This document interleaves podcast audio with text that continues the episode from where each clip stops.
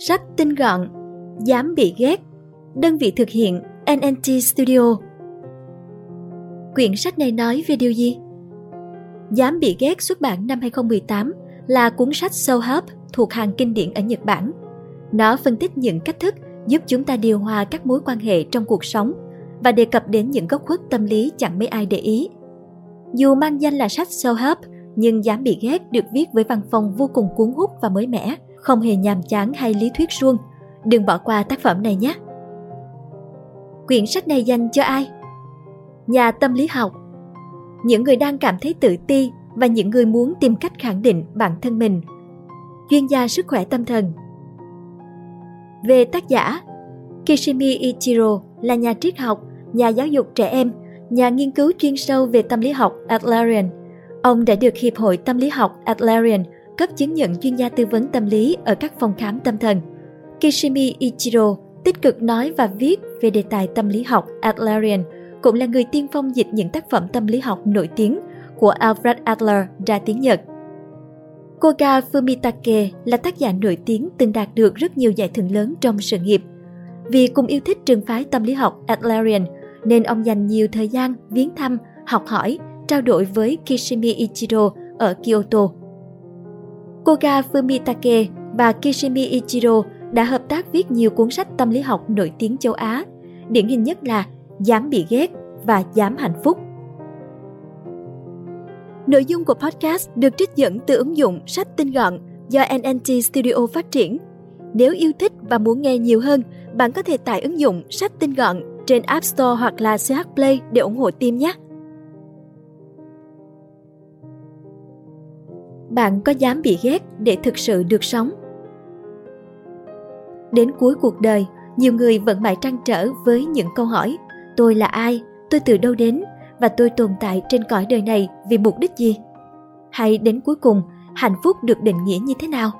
Suốt quãng thời gian qua, tôi có thực sự hạnh phúc không? Thậm chí đến lúc nhắm mắt xuôi tay, không ít người vẫn cảm thấy tiếc nuối quá khứ.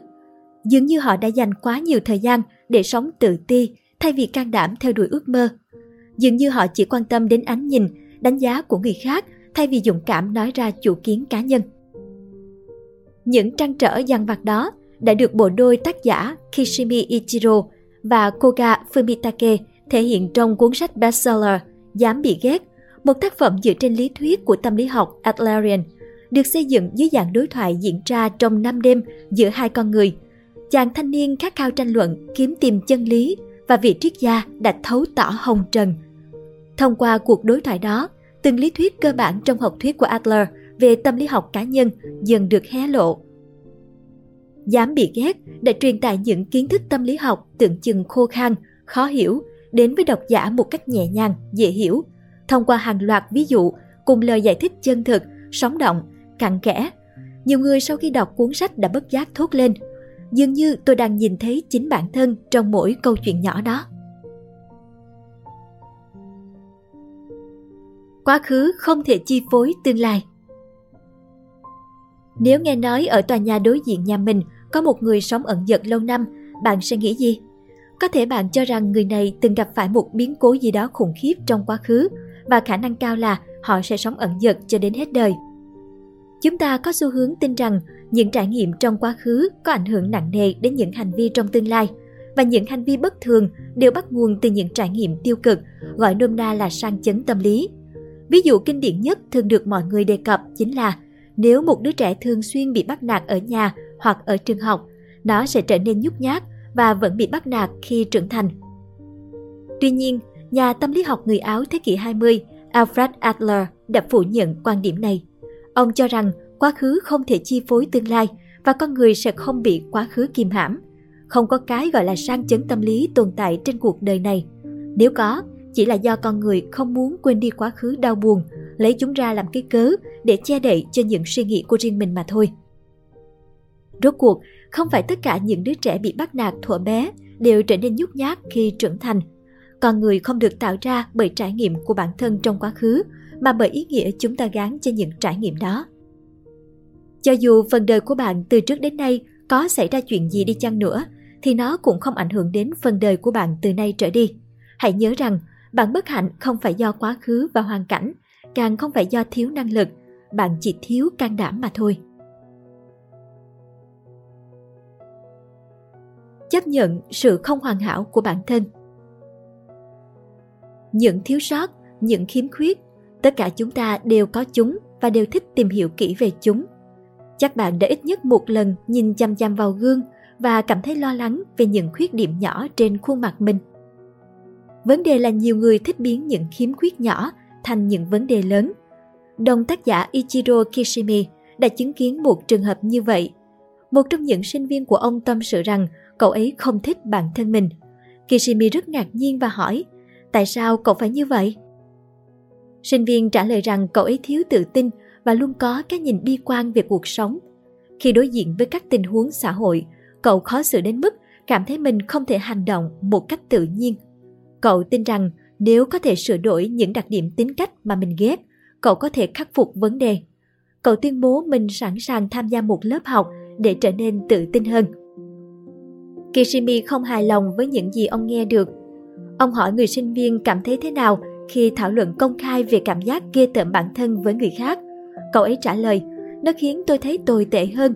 Tôi đã hiểu tại sao không ai muốn dành thời gian cho một người tồi tệ như tôi.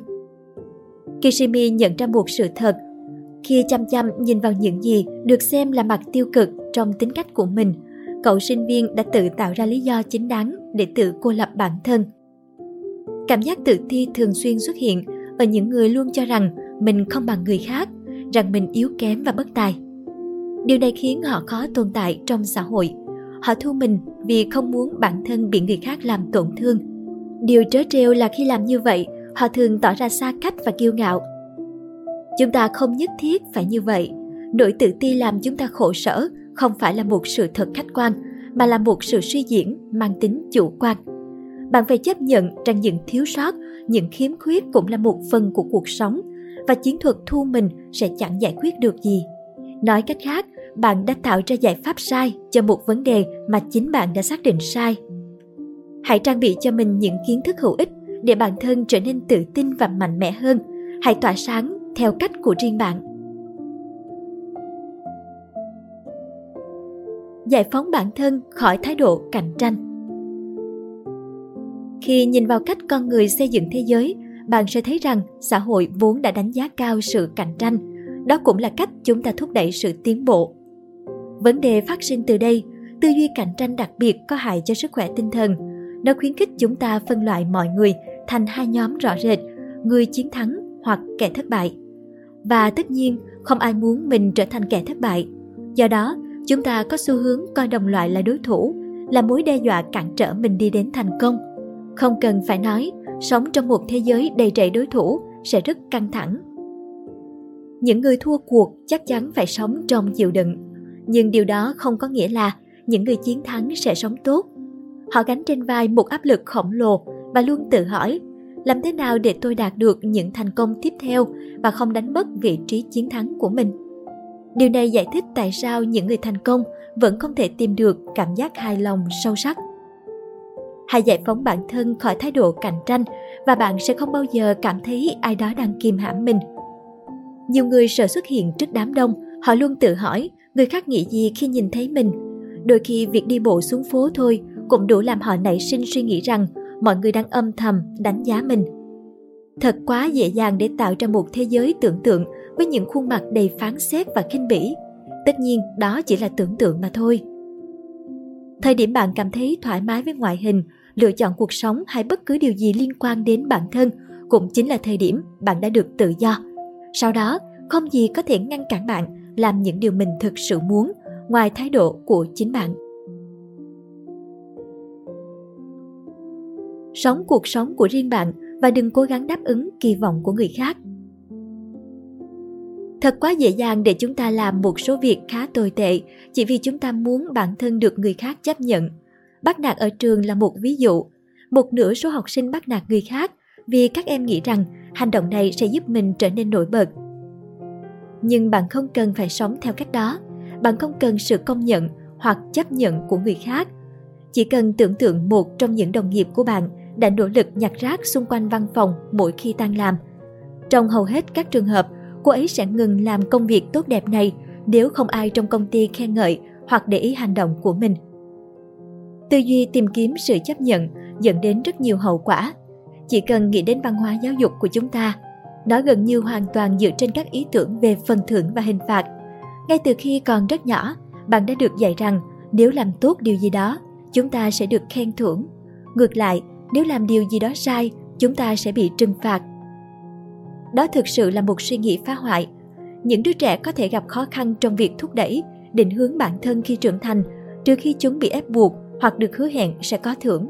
Cuối cùng, những lựa chọn quan trọng nhất trong đời chúng, chẳng hạn như nghề nghiệp hoặc bạn đời, đều dựa trên những gì người khác nghĩ. Ví dụ, cha mẹ thường định hướng con cái theo đuổi một nghề nghiệp cụ thể, có thể liên quan đến truyền thống gia đình, thậm chí là kỳ vọng của xã hội. Kết quả, những đứa con có thể phải chấp nhận gắn bó với những công việc hoàn toàn không thích hợp với chúng và không bao giờ có được cảm giác hài lòng, hạnh phúc. Bạn phải sống cuộc sống của riêng mình và đừng cố gắng đáp ứng kỳ vọng của người khác. Điều đó có nghĩa là bạn phải học cách làm mọi người thất vọng, kể cả gia đình, để đưa ra những lựa chọn thực sự tốt cho cuộc sống của mình. Nếu việc nhặt rác sau giờ làm mang lại cho bạn nhiều niềm vui, nhiều hơn việc đi cà phê tán gẫu thì hãy cứ mạnh dạn làm, đừng quan tâm người khác nghĩ gì. Không nên can thiệp vào cuộc sống của người khác. Khi một đứa trẻ bị điểm kém, hầu hết các bậc cha mẹ sẽ phản ứng bằng cách trở nên nghiêm khắc hơn, can thiệp sâu hơn vào chuyện học hành của con. Thật không may, đây là quan niệm sai lầm. Can thiệp vào cuộc sống của người khác khiến bạn và người đó cảm thấy mệt mỏi. Mỗi người trong chúng ta đều phải học cách chịu trách nhiệm về những hành động của chính mình. Vì vậy, cha mẹ càng thúc đẩy trẻ học hành chăm chỉ, trẻ càng có xu hướng chán học. Chúng cảm thấy mình có nghĩa vụ phải tuân theo một thói quen. Chúng ta can thiệp vào cuộc sống của người khác, đa phần vì mục đích thúc đẩy lợi ích của chính mình. Trong ví dụ này, phụ huynh có thể đang xem xét kết quả học tập tốt của con cái là một dấu hiệu cho thấy họ đã thành công trong vai trò làm cha làm mẹ. Những gì cha mẹ thực sự nên làm là cho phép trẻ tự do, đồng thời chứng minh rằng họ luôn ở bên cạnh để hỗ trợ con. Cách nuôi dạy con cái như vậy sẽ tạo ra những đứa trẻ độc lập và trưởng thành hơn và chúng sẽ học hành tử tế hơn. Rất khó để bạn nhận ra rằng mình đang can thiệp vào cuộc sống của người khác. Xét cho cùng, chúng ta đã quá quen với việc coi những người thân thiết, con cái hay bạn đời là những người phụ thuộc vào mình. Hãy tưởng tượng vợ hoặc chồng của bạn đang thất nghiệp. Bạn có thể đưa ra một chiến lược để họ tìm được một cơ hội việc làm mới. Bạn thậm chí có thể ép họ làm theo nó, nhưng đó không phải là sự hỗ trợ thực sự. Trên thực tế, bạn phải học cách đồng cảm thay vì cố gắng can thiệp hay kiểm soát người khác. Điều đó cũng có nghĩa là bạn có thể yêu chân thành một người nào đó bất chấp sự không hoàn hảo của họ. Mỗi cá nhân đều là một phần của cộng đồng rộng lớn, đừng thổi phồng cái tôi của mình. Ngày nay, cảm giác bị cô lập và đơn độc là một cảm giác khá phổ biến. Nhiều người nói rằng họ đã bị loại trừ khỏi xã hội bằng một cách nào đó. Nhưng điều này không đúng, tất cả chúng ta vốn dĩ đều là một phần của một cộng đồng rộng lớn hơn. Theo tâm lý học Adlerian, cộng đồng đóng vai trò vô cùng quan trọng đối với mỗi cá nhân. Nhưng đối với Adler, cộng đồng không chỉ bao gồm những người mà chúng ta dành phần lớn thời gian của mình cho họ, hoặc những người sống với chúng ta trong cùng một không gian. Adler ủng hộ cái mà ông gọi là cộng đồng toàn cầu. Nó bao gồm tất cả mọi thứ, từ thực vật, động vật đến khoáng chất và tất cả mọi người. Con người có thể tìm thấy sự thỏa mãn thông qua việc phát triển bản thân như một phần của cộng đồng rộng toàn cầu. Ngay sau khi nhận ra điều này, bạn có thể bắt đầu hành động khác đi. Bạn sẽ chú ý hơn đến mọi thứ xung quanh mình và quan tâm nhiều hơn một chút. Đặc biệt, bạn sẽ hiểu rằng mình thực sự không phải là trung tâm của vũ trụ. Tất nhiên, việc mọi người coi mình là nhân vật chính là điều hoàn toàn tự nhiên. Các vấn đề chỉ xuất hiện khi chúng ta đưa ra kết luận sai lầm rằng vị thế của mình thậm chí còn lớn lao hơn thế. Nếu bạn bắt đầu nghĩ mình là trung tâm của vũ trụ, chắc chắn bạn sẽ tương tác với người khác theo hướng bề trên, còn đối phương chỉ là hạ nhân có nhiệm vụ phục tùng bạn. Thái độ như vậy sẽ chỉ dẫn đến một kết cục thảm hại mà thôi. Hãy lật ngược vấn đề, đừng nghĩ về những gì thế giới có thể cung cấp cho bạn, hãy nghĩ về những gì bạn có thể cống hiến cho thế giới. Sự ám ảnh về bản thân, self-obsession dẫn đến nhiều hệ lụy. Không có gì lạ nếu bạn nghe ai đó tuyên bố rằng không có ai yêu tôi hoặc tôi luôn là người thua cuộc. Dĩ nhiên, đó là những tuyên bố vô nghĩa. Họ thực sự đang quy chụp những sự cố không may đơn lẻ thành vấn đề lớn của cuộc đời mình. Những người nói lắp đặc biệt quan tâm đến tâm lý học Adlerian. Theo lý thuyết, nhiều người bắt đầu nói lắp ngay từ đầu bởi vì lo lắng. Có thể trước đó có một người đã nói những lời không hay với họ. Từ cuộc gặp gỡ này, họ nghĩ rằng mình đang bị đe dọa thường xuyên bởi những lời chỉ trích. Sự lo lắng này chỉ khiến họ lắp bắp nặng hơn. Những người nói lắp có thể kết luận rằng họ sẽ nói tốt hơn nếu mọi người tử tế hơn với họ. Nhưng bạn biết không, hầu hết mọi người đều tốt bụng và không có xu hướng trêu chọc những người nói lắp. Vì vậy, dựa trên tâm lý học Adlerian, giải pháp nằm trong tay người nói lắp. Họ nên ngừng tập trung vào bản thân và nỗi sợ hãi của mình. Thay vào đó, họ nên quan tâm đến người đối diện. Sự tự ám ảnh có thể làm phát sinh nhiều điều tiêu cực. Nghiện công việc là một trong những vấn đề như vậy. Làm việc chăm chỉ được xem là một cách hữu hiệu để con người nhận được sự tôn trọng và chú ý trong xã hội. Vì vậy, nếu một người đặt công việc lên trên gia đình và bạn bè, điều đó có nghĩa là họ muốn khẳng định khả năng của bản thân và được người khác công nhận. Sau tất cả những gì đã phân tích, chúng ta có thể rút ra một số kết luận. Nếu muốn hạnh phúc, bạn phải thực hiện một số thay đổi tinh tế trong cách suy nghĩ của chính mình. Trước hết, bạn cần trở nên độc lập hơn, bớt cạnh tranh và bớt nghĩ về việc người khác có chấp nhận mình hay không.